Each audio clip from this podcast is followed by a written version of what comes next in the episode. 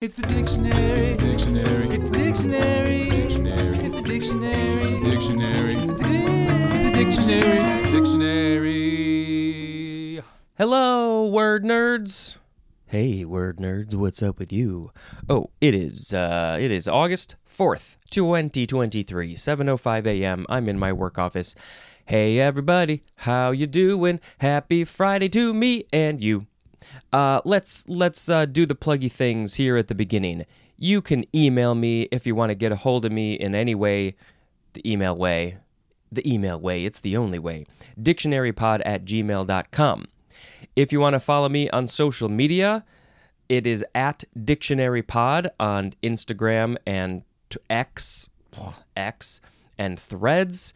Who knows if X and Threads are even gonna survive any of this? And I, do what's with the other things? There's this blue sky and mammoth or whatever the hell they're called. I don't know. Social media is a weird, weird world. Uh, and then there's a Facebook page. Everybody says it's only grandparents that are on Facebook, but we know that that's not true. Uh, but yes, I'm still on Facebook. Uh, th- the Dictionary. You can go find it on Facebook if you want to do that. Uh, you can follow this show, subscribe to it on whatever podcast platform thing you like. Uh, make sure you get those automatic downloads if you're the downloading kind of person. Uh, subscribe, share it, share it, please share it. Tell everybody about it.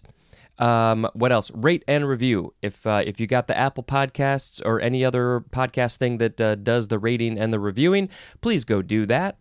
It would make me feel great. Uh, you can subscribe to my YouTube channel. I've been a bit better about putting up some some regular, not regular, just I'm just trying to trying to put some more videos up there. So uh, go subscribe to that to find some silly videos. Uh, what are the other things? You can join the Patreon if you want to give me a little bit of money every month. Uh, $1 a month gets you very early episodes. Ooh, that reminds me. I need to start posting those because in, in three days from now, uh, the first episode of The Ease is uh, is going to post for the public. It's already been up on Patreon for months, a long time. Uh, so I got to start getting the um, the rest of the episodes up there.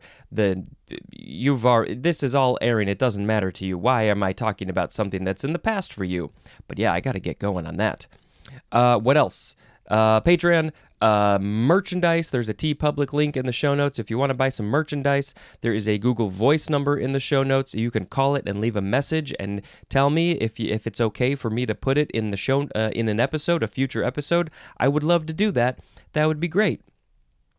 Uh, if you got a joke, come up with a joke for any word through the end of the alphabet. Send me a joke through email, only email, please. And then I will save it and I will say your joke and credit you uh, when I get there. All right, we got a bunch of words in this episode because I I moved a couple of them from the previous episode to this episode. So, oh, and then on Patreon, uh, if you want to see video of this, whatever this is, uh, $5 a month on the Patreon, you can see videos of all this. I don't know how interesting it would be, but I think it adds another level. I try and look at the camera a lot. I do a lot of hand motions and facial reactions and things like that. No props yet. We'll see. Maybe costumes and wigs someday. We'll see. We'll see. All right. The first word in this episode is the first form of the word Egyptian. This is a short EGY section. Egyptian is spelled capital E G Y P T I A N. And I remember um, in, was it, I think eighth grade, seventh or eighth grade, we were studying Egypt in our social studies class or whatever it was called. And um, I just remember thinking that when you write it, especially in cursive, but even regular, there are three letters in a row that all go under the line the G, the Y, the P. I don't know why I noticed that, but it's just, it's kind of a, it's an interesting word. The Y is a vowel in that case, but it just feels very consonant heavy. Okay, Egyptian, adjective from the 14th century, of, relating to, or characteristic of Egypt or the Egyptians. That's that's Egyptian. Is it is are you talking about an Egyptian person? Then it is Egyptian. Oh, I got to come up with a sound effect. Um, well, I mean, to be honest, all these Egyptian words. Well, actually, should we do that? Should we do that? Let's see. Is there is there an Egyptian sound effect that I can make that would not be offensive in any way? I don't I can't even think of one. Um, I mean, the first thing that comes to mind is like da da da da da da da da da but that doesn't seem like a great one to do. Um, I'm I'm gonna do I'm gonna do meh because I like that that word that phrase, and uh, it might be connected to something later. Okay. The second, if you don't know, the sound effect uh, says that word is done. Here comes the next word, and here comes the next word. The second form of Egyptian is a noun from the 14th century. One, a native or inhabitant of Egypt. Two, the Afro Asiatic language of the ancient Egyptians from earliest times to about the 3rd century AD. That phrase, the earliest times, is very vague. What does that even mean? Well, it probably means the earliest times of the Egyptian language, whenever that was invented. It doesn't say uh, a time, a, a, BC time, BCE, whatever whatever we're using now. Uh, so from the beginning of Egypt up until the third century AD. So that would be the 200s, and that would be, you know, right now we're in 2023, so that was about 1800 years ago, 1,800 years ago, give or take. So does that mean that the Egyptian language, this Afro Asiatic language, oh, so it's specifically talking about the ancient Egyptian. So what happened in the third century AD that does that have a different name? Uh, I don't know. There, let's see if um, number three has something to do with that. But it is interesting. Do they not speak Egyptian now? What do they speak? I would think it would be Egyptian. I don't know. Number three, this one is often not capitalized. This is a typeface having little contrast between thick and thin strokes and squared serifs. Okay, this is a font. I don't know if I can think in my head, imagine in my head what this font is. So I'm going to do a quick little Google search. Okay, okay, interesting. So uh, I'll I'll maybe post a picture on social media of this. Um, oh well, that wasn't helpful at all. That's just a whole bunch of fonts that are sort of related to Egypt in some way. Um, there is this one font though that is. Um, so what is the description? There's no, there's little contrast between thick and thin strokes and squared serifs. So this one font I found, maybe it is, it's it basically just looks like it's all made up of rectangles. So like the A is just a big block this way, and then this way, and then this way, and then there's not a lot of I don't know. It's just it's just sort of like a bunch of blocks sort of dropped together to create these very sort of squared off uh, letters. I don't know if that's the one they're talking about. I might need to do a little bit of extra digging, but I think that might be it. Yeah, it's very line line based, I guess. Um, so I guess that's the Egyptian font. Hmm. Yeah. Uh, back to the language, Afro-Asiatic language. So Egypt is in Africa, so that seems like that's where the Afro part comes in. Asiatic, well, Egypt is in the northeast part of Africa, so it's very close to the Middle East area, which is, uh, you know, in that sort of Asiatic continent. I mean, it's probably technically on Asia, I would guess. I, yeah, yeah, it must be. Um, so that's that's the sort of region uh, of of Egypt. Um, what what to say about Egypt? I, I never studied Egypt really. Um, we did do a whole section, like I said, in my social studies class in junior high. Um, we got to learn a lot. We got to learn about, you know, of course, the things that stick out to uh, a twelve year old is uh, 12 or 13 year old is you know when they were um, getting a body ready for mummification they would pull out all the organs, they would pull out the brain through the nose with a long hook tool, And that, of course, that just blew all of our minds wide open. Whoa, this is what? How? Crazy. Uh, they were they were very smart. They were doing science thousands of years ago. Things that you know I think the rest of the world uh, learned about later.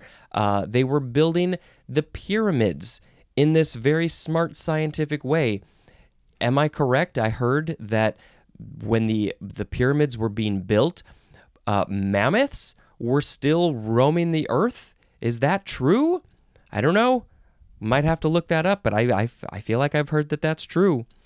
Um, what else about Egypt? We are fascinated by it because because why? Because they they had this culture uh, so many thousands of years ago, and uh, they they were doing the mummification of the pyramids, and they had all these interesting things, and their their language, the hieroglyphics, is this sort of really interesting, fascinating way to put language on these tablets.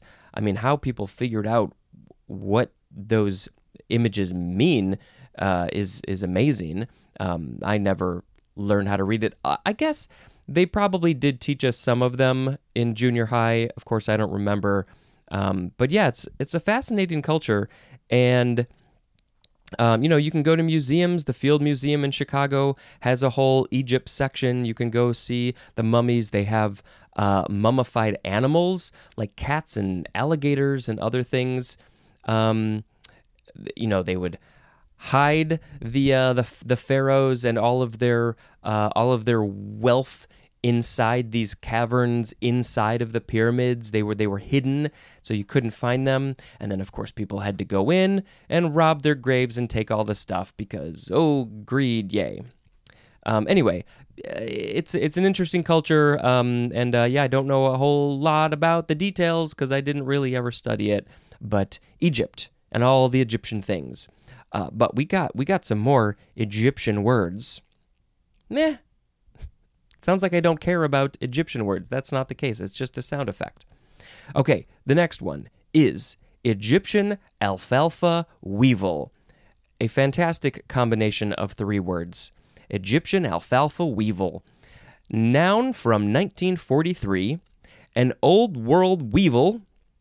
Try to say that 10 times fast. An old world weevil that is now a pest of alfalfa in western North America. So they came from Egypt and now they're over here in the western North America. How did they get all the way over here?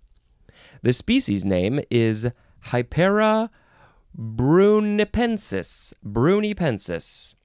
Uh, yeah, maybe uh, if this looks interesting, I will post a picture on social media of the Egyptian alfalfa weevil. That little pest. Meh. Next is Egyptian clover, two words. Noun from circa 1900. The synonym is berseem. B E R S E E M. I mean, do we do we need to go do a, a quick look back for berseem? Let's see. We found that page pretty fast, didn't we? Uh, what what is what is berseem? Mm-mm, here we go. Uh, ooh, it is a succulent annual clover. Yep, in the Nile Valley. So that's the Nile, Queen of Denial in Egypt. I've never seen uh, the, that Cleopatra movie from what was it, the fifties maybe? Uh, I should watch that sometime. Meh. Egyptian cotton, two words, noun from 1877. A fine, long staple. A long staple, there's a hyphen there, so it's it's one thing. A fine, long staple, often somewhat brownish cotton. A fine, long staple, often somewhat brownish cotton, grown chiefly in Egypt. That's it. Egyptian cotton. It's cotton in Egypt. Egyptian cotton. Meh. Next is Egyptology. Capital E G Y P T O L O G Y. Noun from 1841. The study of Egyptian antiquities. There's a lot of those. There are so many things that people can study. Their whole jobs are Egyptology. I think there was an episode of Ologies, the podcast Ologies, where she had on somebody who was it wasn't Egyptology, but I believe if I remember correctly, it was bread. It was Egyptology bread making or something like that. I maybe I'm mixing things up, but I think that's what it was. I can't remember the specific phrase.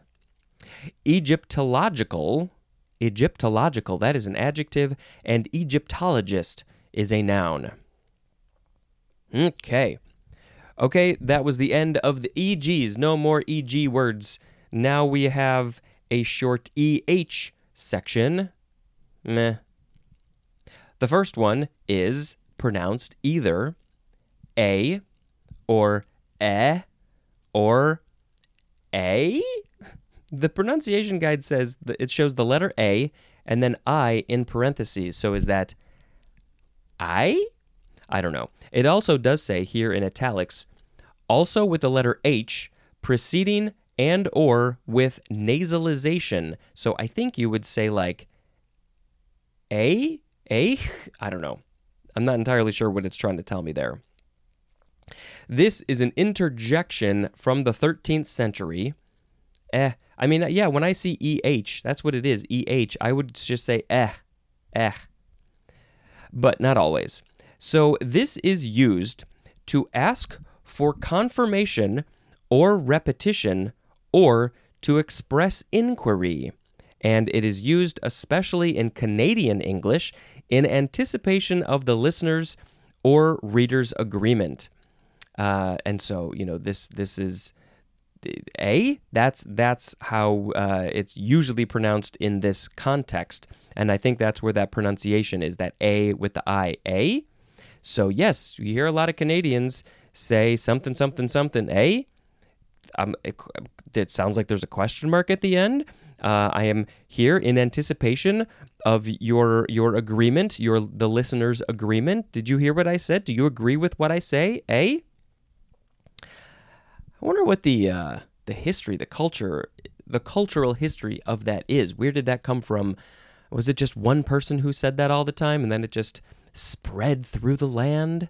I don't know. Um, so yeah, used to ask for confirmation or repetition. Like, oh, okay, so confirmation. A, did you hear what I said? You confirm what I said, or repetition. So can you please repeat that? What did you say? A, maybe, uh, or to express inquiry inquiry. I am asking about something, eh? Uh, I don't think I'm going to add this to my vocabulary, but I like I like that it exists very much. A? Yeah, A. And of course, the first uh, the first pronunciation just says a long a. That's what it is, a. But then the ai, I don't know about that one. It says it's from Middle English, spelled e y, so maybe that's also A. So yeah, this goes back back a ways, A, from the 13th century. Uh, should I change my sound effect to that? Maybe I should. A. Next is EHF, abbreviation for extremely high frequency. This podcast has an EHF of episodes. There, it's a high frequency. Up until the E's, it was every day of the week, and now it's five days a week extremely high frequency. I don't think that's what we're talking about. It's probably like, you know, sound, some sort of vibration has a very high frequency. Eh? Next, oh, this is, we're getting into some really fun pronunciation words here.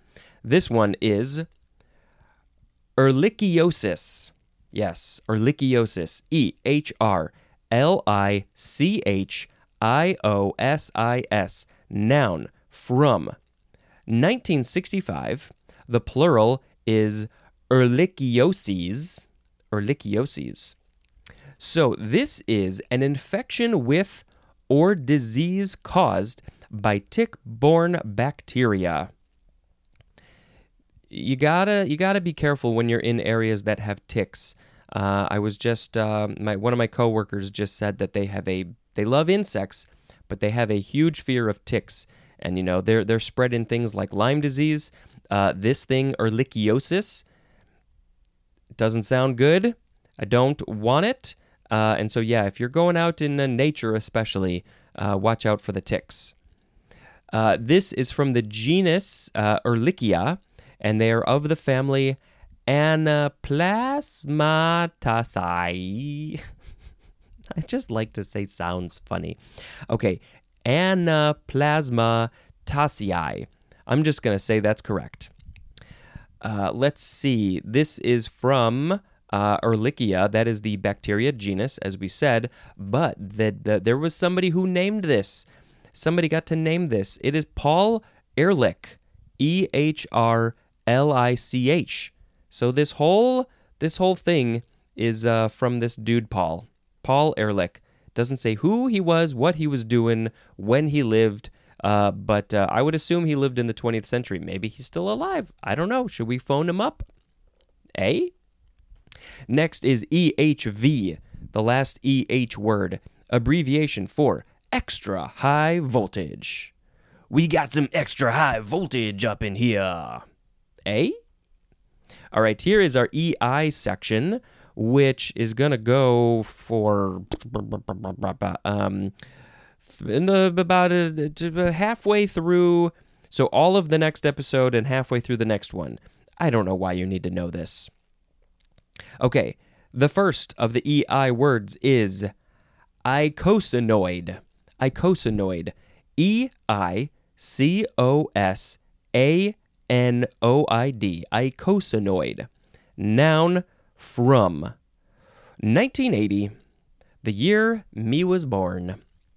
This is any of a class of compounds as the prostaglandins derived from polyunsaturated unsaturated fatty acids and involved in cellular activity. And uh, examples of these polyunsaturated fatty acids are arachidonic acid. I guess that's one of them. Uh, okay, well, so it's uh, it's a bunch of compounds from these fatty acids, and they're involved in cellular activity. So the the stuff, the cells in your body, are this is somehow related to that. The name is from the prefix eicosa. That's the first uh, six letters, uh, and that it means it's containing twenty atoms 20 atoms, and that is from the Greek eicosa, which means 20. And so eicosa, uh, it just it just means 20. So if I guess if you see that, it means 20 in some way. But specifically here, it's got 20 atoms, and then there's the noic suffix, uh, and uh, that's kind of it. Uh, there's more at the word vigesimal vigesimal, V I G E S I M A L, vigesimal. I don't know what that word is. Uh, eicosanoid. Yep. Okay. Well, what what's another word that might be related? Possibly, maybe. A. This word is fun to say. Eicosapentaenoic acid. Eicosapentaenoic acid. Whew, that's a long word. E I C O S A. That's the 20 prefix. And then we have P E N T A E N O I C. Eicosa pentaenoic acid. It's an acid. Noun from 1969. An omega 3 fatty acid, C20 H30O2, found especially in fish oils. Uh, let's see. I couldn't give you any more information than that. Now, if you are a chemistry person, you could probably figure out all the different parts of this word. Um, I don't know what they mean, but I'll tell you. Of course, we have the eicosa prefix, which means 20. That's probably the 20 carbons there. Um, then penta, that probably means five. That's the next part of the word. And then any, E N E, it's not a it's not a one to one like they changed the spelling of these, but these are the different parts of the word that it they, they took to make the final word. So eicosa, penta, ene, e n e, and then oic, o i c, and that's the suffix that's used uh, for like fatty acids. That's what the previous word said. And there's more again at the word vigesimal. Don't know what it is. Eh, eh, eh? I messed it up. The next word is eider. E I D E R. It looks like cider. Like I, had some cider last night. Uh, but uh, this one, instead of a C at the beginning, it's an E, but it is pronounced this essentially the same way. Eider, cider, eider. Noun from 1743. One, any of several large northern sea ducks. Yeah, like quack quack duck, having fine soft down that is used by the female for lining the nest. Whoa, interesting. Uh, it is called also eider duck. So the female duck, I guess they take the down from their own body and fill it fill the nest so it's nice and comfy for the little ducklings. Um, I would I would guess that maybe some of the uh, the down just sort of comes off naturally in molting and stuff, or maybe when they're pregnant, their body knows to maybe release some of it. I have no idea, but I wouldn't be surprised if they pull it off themselves as well. Um, so eider duck, uh, large northern sea duck. Maybe I'll post a picture on social media. I don't know what they look like. Are they different looking than the, your, your standard duck? What is even even a standard duck? I don't know. Uh, they are from the genera Somateria and also Polysticha, Polystica, something like that. Uh, number two for eider is the number one definition for eider down, which is one word, which is our next word. But real quick, let's take a look at the etymology. Um, this is this is so different than normal. It says Dutch, German, or Swedish from the Icelandic word Aethur, A E T H U R. You don't see a lot of Icelandic in here. They're the only ones. How did an Icelandic word get spread to Swedish, German, Dutch, English? Interesting. Ah, but it is from the Old Norse Aether, uh, so I think Icelandic kind of came from Old Norse. That makes sense to me. Um, and so is Aether, Aether, uh, and then Eider. And uh, I guess that's it. I never heard of an eider duck. Eh? The next word is eider down. Eider down, one word, noun from 1774. I think you can see where this is going. One, the down of the eider. Two, a comforter, yeah, a comforter filled with eiderdown. I suspect that there are a lot of these in, oh, maybe um, the S- Sweden, Iceland, uh, that sort of region. That's probably where you get a lot of this eiderdown comforters. Number three, a soft, lightweight clothing fabric, knitted or woven and napped on one or both sides. And uh, could it be made from eider down? I don't know. Maybe. I don't really know how the fabricy things work. Uh, the etymology, you know, not much. Uh, German from eider down, Icelandic, Eithardun uh, from Eithor, which means plus dun, which means down, and that is that for eider down. Eider down, eh? Next is eidetic. Eidetic, adjective from circa 1924, marked by or involving extraordinarily accurate and vivid recall, especially of visual images, as in, ho ho, I never heard of this before, an eidetic memory. Could this be what we also call a photographic memory, where you see something and then you you don't and then you don't physically see it anymore, but you can see it in your mind? Mind? I don't know why I didn't say the D there. Uh, so this is interesting. I never heard of this word, eidetic, in terms of this extraordinarily accurate and vivid recall. So I don't think that I have this exactly. I don't think I have extraordinarily accurate or vivid recall, but there are certain things I feel like I've got a pretty good visual memory. I can I can sort of see things in my mind because I'm a much more of a visual person than like a wordy person. Um, but definitely not eidetic. Eidetically is an ad, adverb. And where does this word come from? It's from the Greek eidetikos, which means of a form. That's what it means, of a form, which is from eidos, which means form. And there's more at the word wise. So I guess if people had this type of memory, they were considered very wise because it was probably abnormal, sort of different from how everybody else could remember things. So, oh, you are smart. You've got this eidetic memory. Where, did, where, how, how did you remember these things? You are so smart and wise. I don't know. Uh, the, the the connection to of a form to having this type of memory, this recall, and of a form is it like you can you remember the form? I don't really know what the connection is there, but I don't know. Something happened there. Eidetic. That's a good word to remember. A. Next is eidolon. E I D O L O N. Noun from 1828. 1. An unsubstantial image. The synonym is phantom. So I think of this as being like maybe a little transparent, a little ghostly, um, unsubstantial. So it's not super solid.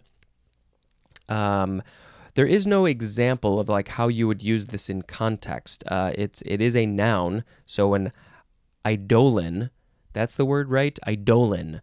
Hmm, an eidolon. Interesting. Uh, number two, the synonym is ideal.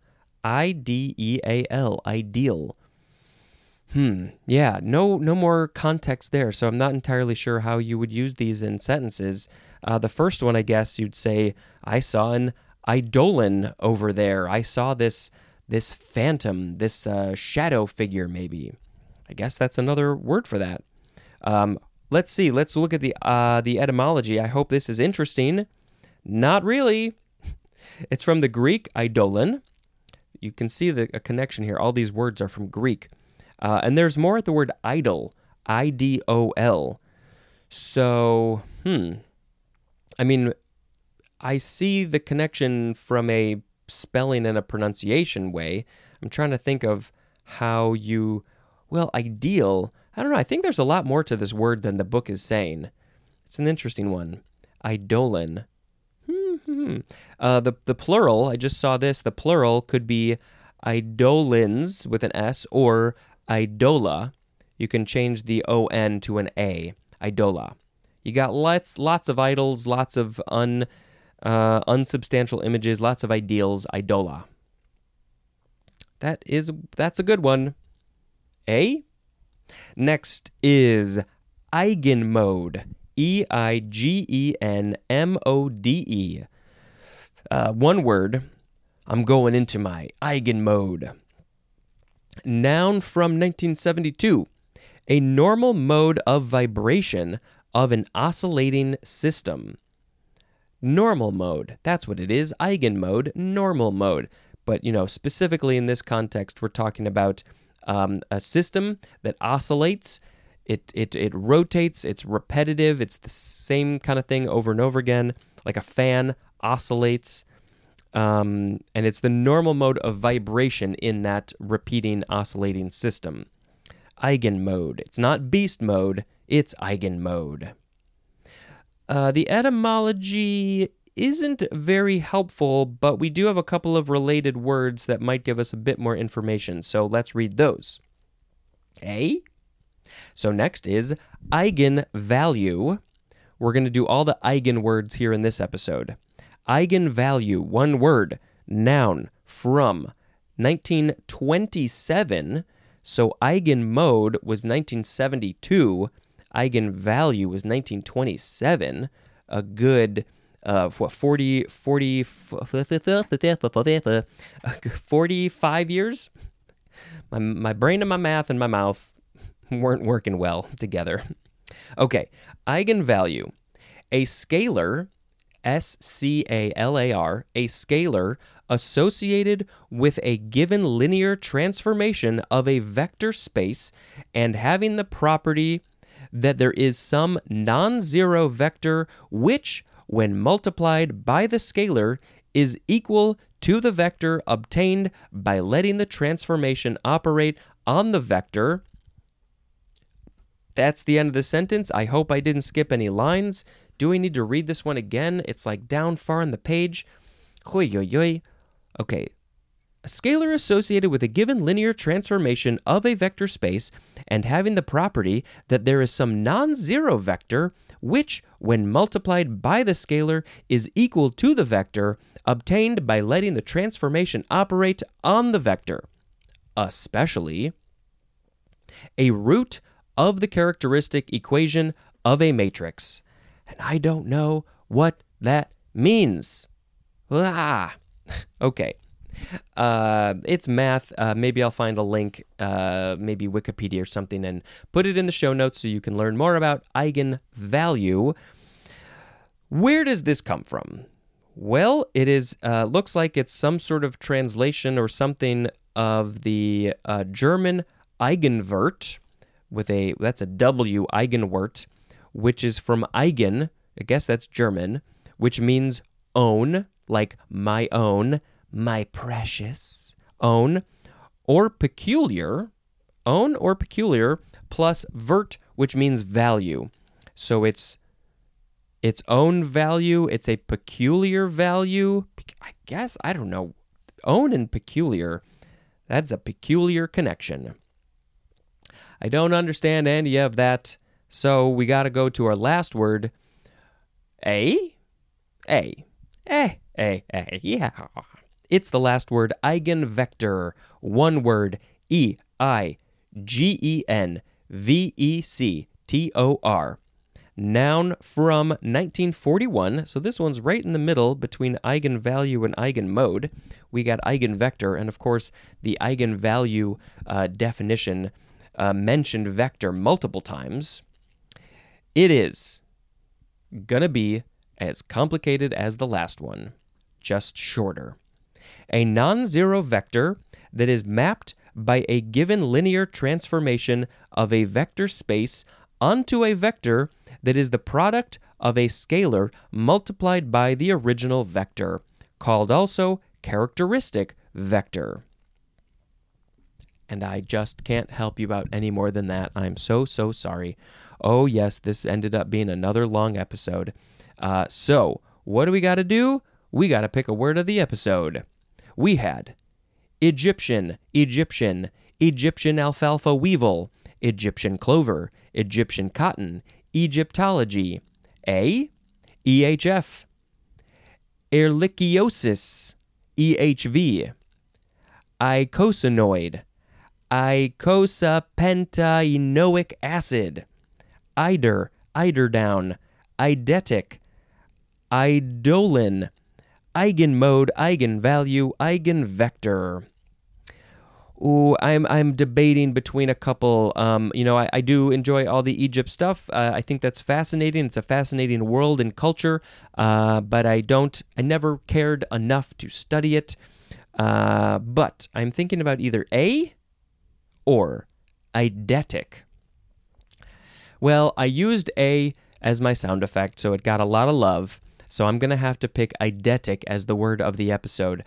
Um, it's just a fascinating idea that uh, people have such a good visual brain memory. They they can see things in their brain so good, and I'm not at that level, but but uh, but yeah, I think it's so cool. Uh, okay, okay. So like like if somebody is describing something to me, like oh we went to this place, we met these people, uh, we saw this movie. I need to see it. I need a visual memory. So like if I don't remember a movie, I need to start looking at photos of the movie. Oh yeah, I remember this. But like just the word, the title, the name of it isn't necessarily going to remind me of the whole movie. Um, I'm a such a such a visual person in that way. So I I do like this word uh, eidetic. I don't have eidetic memory, but I can kind of see things when I close my eyes. Eidetic memory is really cool, but I don't have it totally. All right, that was fine. Uh, let's uh, quickly say another movie I watched, which is Laura. Oh, okay. It's another one. I remember seeing it. I can't visually see it, so I don't remember it at all. Uh, my note here, uh, I, some, sometimes I write a little note. Uh, I said, any Twin Peaks fan? It's starting to come back. Yes. Okay. I do remember. I do remember. Yep. Yep. Yep. I'm, start, I'm starting to get it. I'm starting to get it. Um, visually, this is from 1944, I think, and visually, it's beautiful, black and white. There are certain moments when they just create this beautiful composition with uh, the the people and and the, the things on the wall and the camera, the lighting, the shadows, and they just sort of sit there and they're like, "Look at this beautiful image," and then they move on. Uh, I I distinctly remember that while watching the movie, so it's a good good watch. I do believe uh, that is possibly uh, somewhat inspired or is somewhat an inspiration for uh, Twin Peaks, the name at the very least. So yeah, go watch Laura from 1944. This is the end of the episode. Thank you very much for listening, and until next, possibly watching. Until next time, this is Spencer dispensing information. Bye. Eh?